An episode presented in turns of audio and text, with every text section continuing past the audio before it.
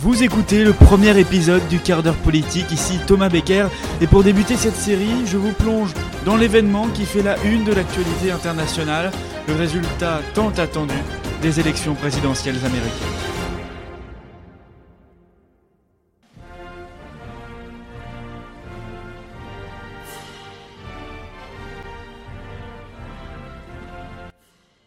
Vous l'aurez compris, cet épisode est entièrement dédié à l'élection présidentielle américaine.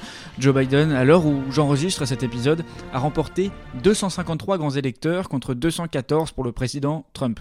Le candidat démocrate, effectivement, semble en bonne posture pour s'installer à la Maison-Blanche, mais il reste encore 5 États où le dépouillement n'est pas arrivé à son terme. Une election night qui s'est transformée en election week dû au recours massif des électeurs américains au vote par correspondance et au vote anticipé euh, dans ce contexte de pandémie de Covid. Alors, vous comprenez la difficulté de compter tous les bulletins qui sont arrivés euh, dans certains États le jour même de l'élection, le 3 novembre. Alors Donald Trump a vu son avance fondre comme neige au soleil, comme en Géorgie, en Caroline du Nord, dans le Michigan ou encore dans la très importante Pennsylvanie. Mais ce n'est pas ça qui a empêché le président de revendiquer sa victoire dans la nuit du 3 au 4 novembre, dénonçant un vaste système de fraude orchestré par les démocrates. On écoute le président Trump.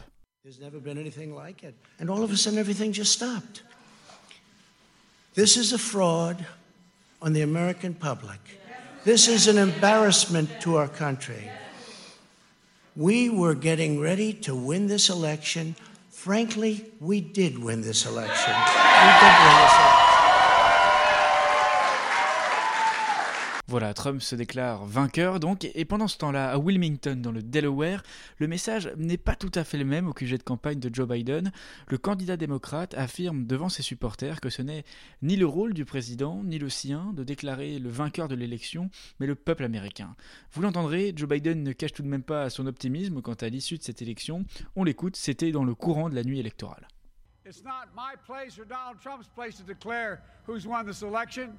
That's the decision of the American people. But I'm optimistic about this outcome.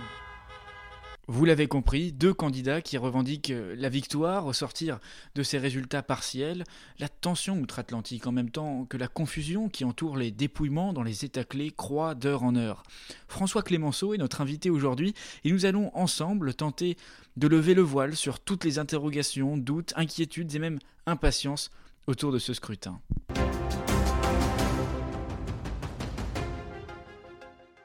Bonjour François Clémenceau.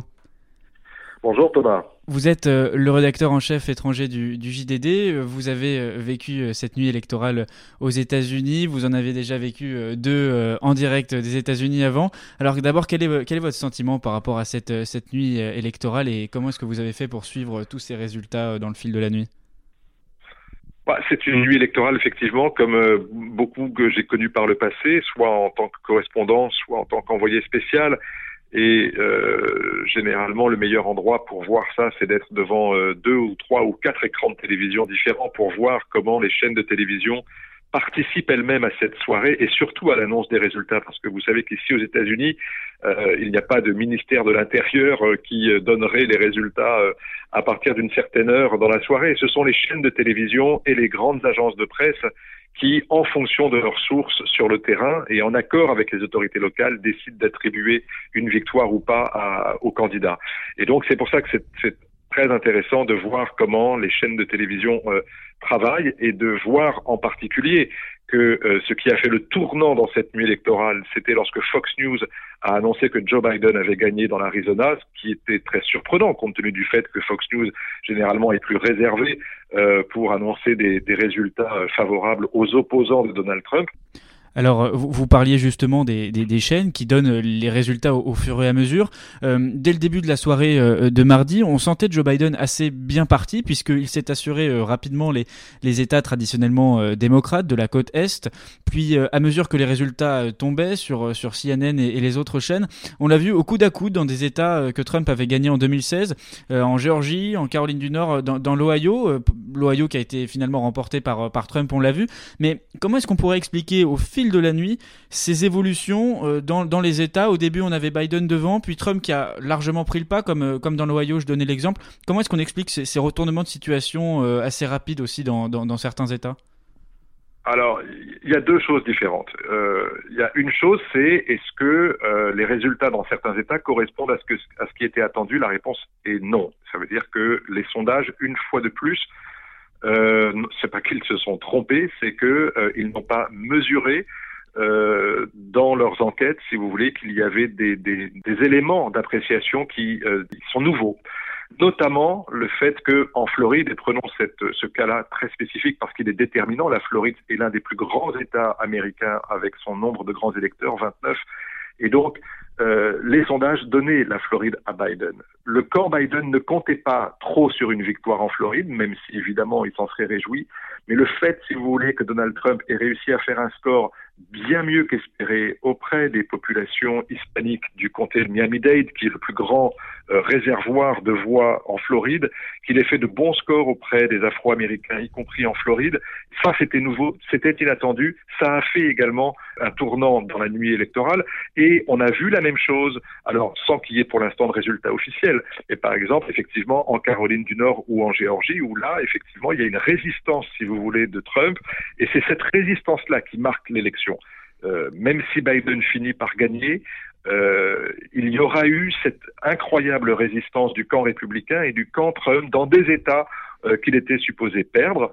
et ça, c'est la grande nouveauté de cette élection, c'est que il y a beaucoup plus que, enfin, au-delà du socle de 35-40% euh, du, du, du, de, Trump qui ne s'est jamais démenti depuis quatre ans. Il y a visiblement ici et là, dans certains États, une résistance qui euh, euh, va au-delà de ces chiffres-là et qui arrive à faire une majorité euh, pour pouvoir l'emporter. Alors, est-ce que ce sera suffisant ou pas? On va le voir. Euh, les résultats ne sont pas définitifs. Il y a encore quelques États où on continue de dépouiller les votes. Et c'est là où je voulais en venir. La deuxième raison pour laquelle vous avez euh, assisté à ces évolutions pro-Biden, puis ensuite pro-Trump dans les résultats, c'est parce que chaque État a ses propres lois électorales. Et chaque État décide de savoir qu'est-ce qu'on dépouille en premier. Est-ce que ce sont les votes de ceux qui se sont déplacés physiquement le jour du vote, le 3 novembre, ou est-ce qu'on dépouille d'abord tous ceux qui ont voté avant, c'est-à-dire dans le vote anticipé, physique ou par correspondance? Eh bien, dans les États où on a...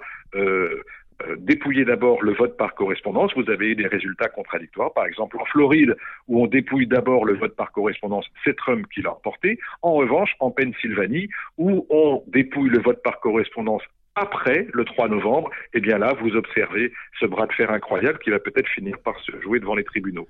Alors François, François Clémenceau, vous, vous parliez justement de, de l'électorat euh, latino à propos de la, de la, Floride. Je vais faire un parallèle à la situation actuelle où, où l'on est en train d'attendre les résultats du Nevada, euh, de l'Arizona. Alors comme vous l'avez dit, en fonction des chaînes, on a euh, Fox News, je crois, euh, la société de presse qui a donné l'Arizona à Biden pour l'instant. On voit que les, on voit que l'écart est trop serré pour que CNN donne l'État à, à, Biden. cet électorat latino qui s'est mobilisé pour Trump en Floride, est-ce la raison aussi de l'insistance du camp Trump et du camp républicain pour euh, ne pas se précipiter, continuer à compter euh, dans l'Arizona et dans le Nevada pour essayer d'arracher ces, ces États clés dans l'Ouest.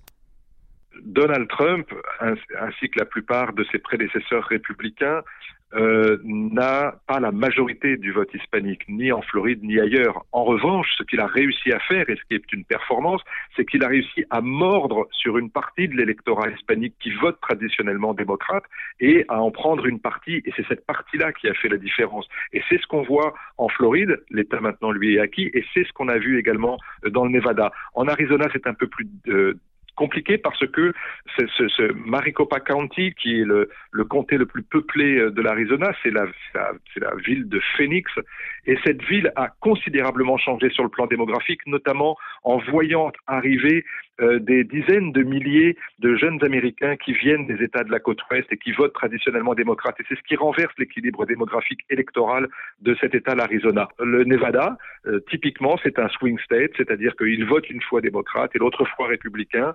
Euh, et là, effectivement, Trump fait aussi une bonne performance et auprès d'une partie de l'électorat hispanique du Nevada. Et, pourquoi? Ben Parce que on commence à comprendre que pour une partie de l'électorat hispanique, l'argument économique est très important. Euh, c'est euh, une communauté où il y a énormément de gens dans ce qu'on appelle le small business, c'est-à-dire la restauration, les magasins, les petits métiers, etc.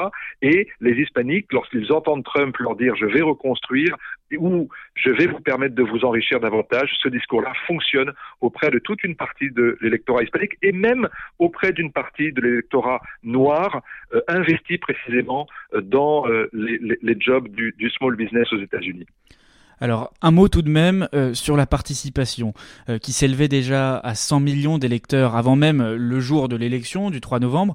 Cette participation qui est assez historique, 158 millions de votants qui se sont exprimés contre 137 millions en 2016. une participation qui représente 66% de la population éligible au vote. C'est le plus haut taux donc depuis 1900. globalement, qu'est-ce que cela dit de l'élection présidentielle américaine de 2020 ça dit deux choses. Ça dit d'abord que ce pays, euh, contrairement à ce qu'on pourrait croire, euh, s'intéresse à la politique et voit que la politique est un moyen d'expression euh, où l'on défend à la fois son identité, ce que l'on est. ça traduit une grande révolte anti-Trump. quand vous voyez le score de Biden, Biden fait un score que aucun président démocrate n'a eu jusqu'à présent et on n'a pas terminé de dépouiller les voix. Maintenant, le président des États-Unis quel qu'il soit, aura été élu avec un plus grand nombre de voix euh, que euh, en, 2016. Et oui, parce que, parce que vous dites que, que, Biden n'a jamais eu autant de voix qu'un candidat démocrate, mais de la même manière, du coup, Trump n'a jamais eu autant de voix. Il en a plus qu'en 2016. Je crois que c'est 4 millions de plus euh, déjà maintenant. Ça, ça, dit aussi que Trump, il a réussi à remobiliser sa base de 2016, mais les électeurs se sont aussi déplacés, ou peut-être par correspondance, peut-être moins pour les républicains, mais Trump a réussi à gagner encore des électeurs. Oui, c'est indéniable, mais d'abord parce que beaucoup de républicains ont fini par comprendre que même s'ils n'aiment pas Trump, son style, sa façon de faire, son, sa méthode de gouvernement, etc., euh, c'est ça la grande force de Trump, c'est d'avoir réussi à rallier à lui une partie de l'establishment républicain. Et quand je dis establishment, c'est pas péjoratif, ça veut dire toute une partie de cet électorat républicain classique, réganien, traditionnel, euh, qui croient dans les forces du marché, euh, qui croient euh, aux valeurs conservatrices et familiales. Ces gens qui ont voté Trump là, peut-être que certains l'ont fait en se pinçant le nez, peut-être que d'autres l'ont fait, mais vraiment par pragmatisme, en se disant qu'il n'y avait pas de meilleur candidat pour défendre les acquis du Parti conservateur, du Parti républicain. et d'ailleurs, ça se voit au Sénat, ça se voit à la Chambre, où non seulement il a réussi à à résister au Sénat, mais même à gagner quelques sièges à la Chambre. Autrement dit, ça ne veut pas dire que vous assistez à une révolution trumpiste aux États-Unis, ce n'est pas le cas, euh, parce que le vote populaire ne lui est toujours pas acquis. Vous avez évoqué le, vote par correspondance. Euh, alors, c'est pas une nouveauté, on sait qu'il existait déjà. 6 euh, millions d'Américains avaient déjà voté par courrier en 2016. Alors, évidemment, cette année, rien à voir. 66 millions de votants euh, ont reçu un bulletin par correspondance, donc ils ne l'avaient pas forcément demandé. Ça, ça dépend aussi euh, des, États. Parfois, on, on, envoie à tout le monde, parfois, il faut le demander. En tout cas, euh, est-ce que vous pensez que ce phénomène, il a quand même bénéficié? Alors, vous dites, il a bénéficié à la participation, ça c'est sûr. Par contre, est-ce qu'il a bénéficié à, un des deux candidats? Je crois que les, médias et tout le monde s'accorde à dire que la plupart des votes par correspondance et même des votes en avance ont été pour, pour Joe Biden. Est-ce que c'est vrai? Est-ce que Joe Biden a vraiment bénéficié du vote par correspondance?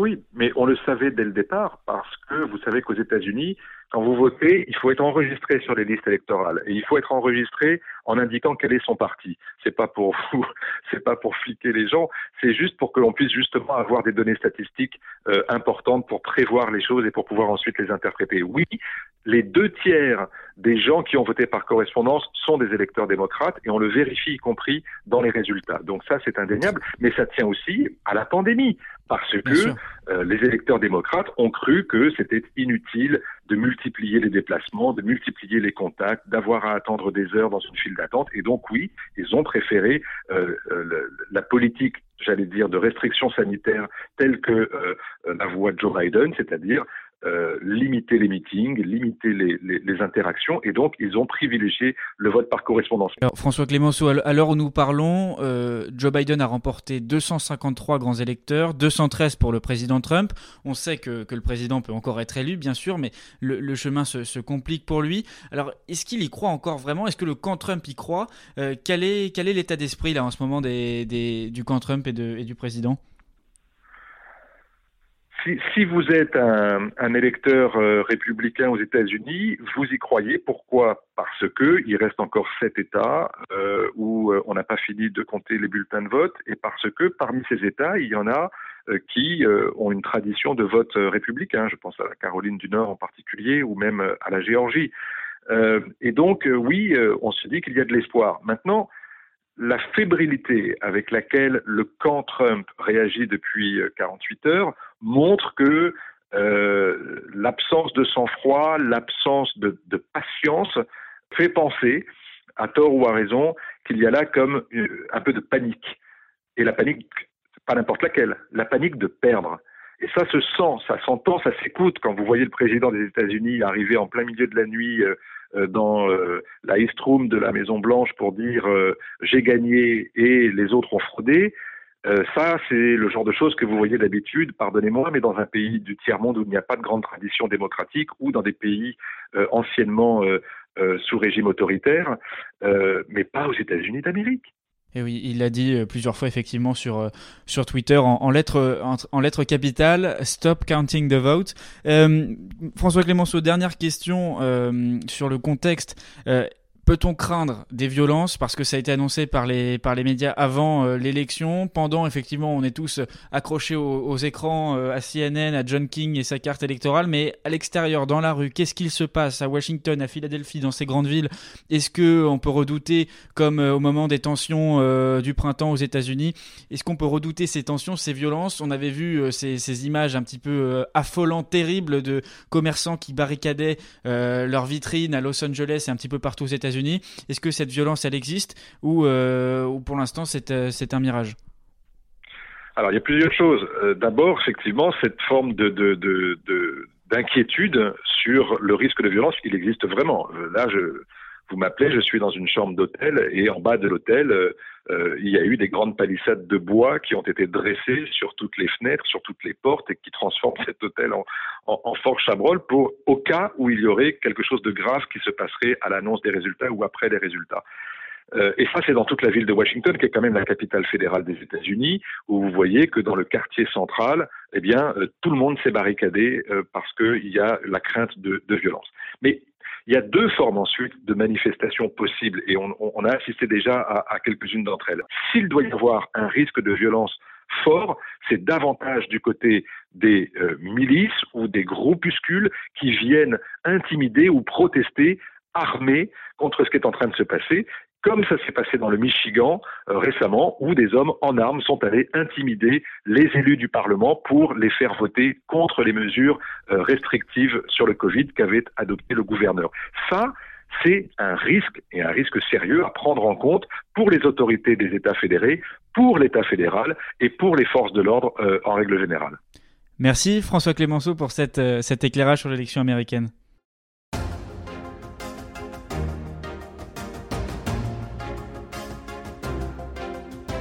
Vous avez pu l'entendre au travers de l'analyse de François Clémenceau, cette élection est sans précédent. La participation, le vote par correspondance, le vote anticipé, des victoires revendiquées sans résultat définitif, ce scrutin de 2020 en dit aussi beaucoup sur une Amérique divisée mais mobilisée. Les Américains attendent impatiemment de connaître le nom de leur futur président, Donald Trump pour conserver la Maison Blanche ou Joe Biden pour devenir le 46e président des États-Unis. La réponse dépendra encore de quelques États scrutés de depuis mardi par le monde entier. Vous pourrez retrouver le quart d'heure politique la semaine prochaine. Cette émission hebdomadaire est disponible sur toutes vos plateformes favorites, Apple Podcast, Spotify, Deezer ou encore sur le site de Podcaston, l'offre de podcast www.podcaston.weebly.com.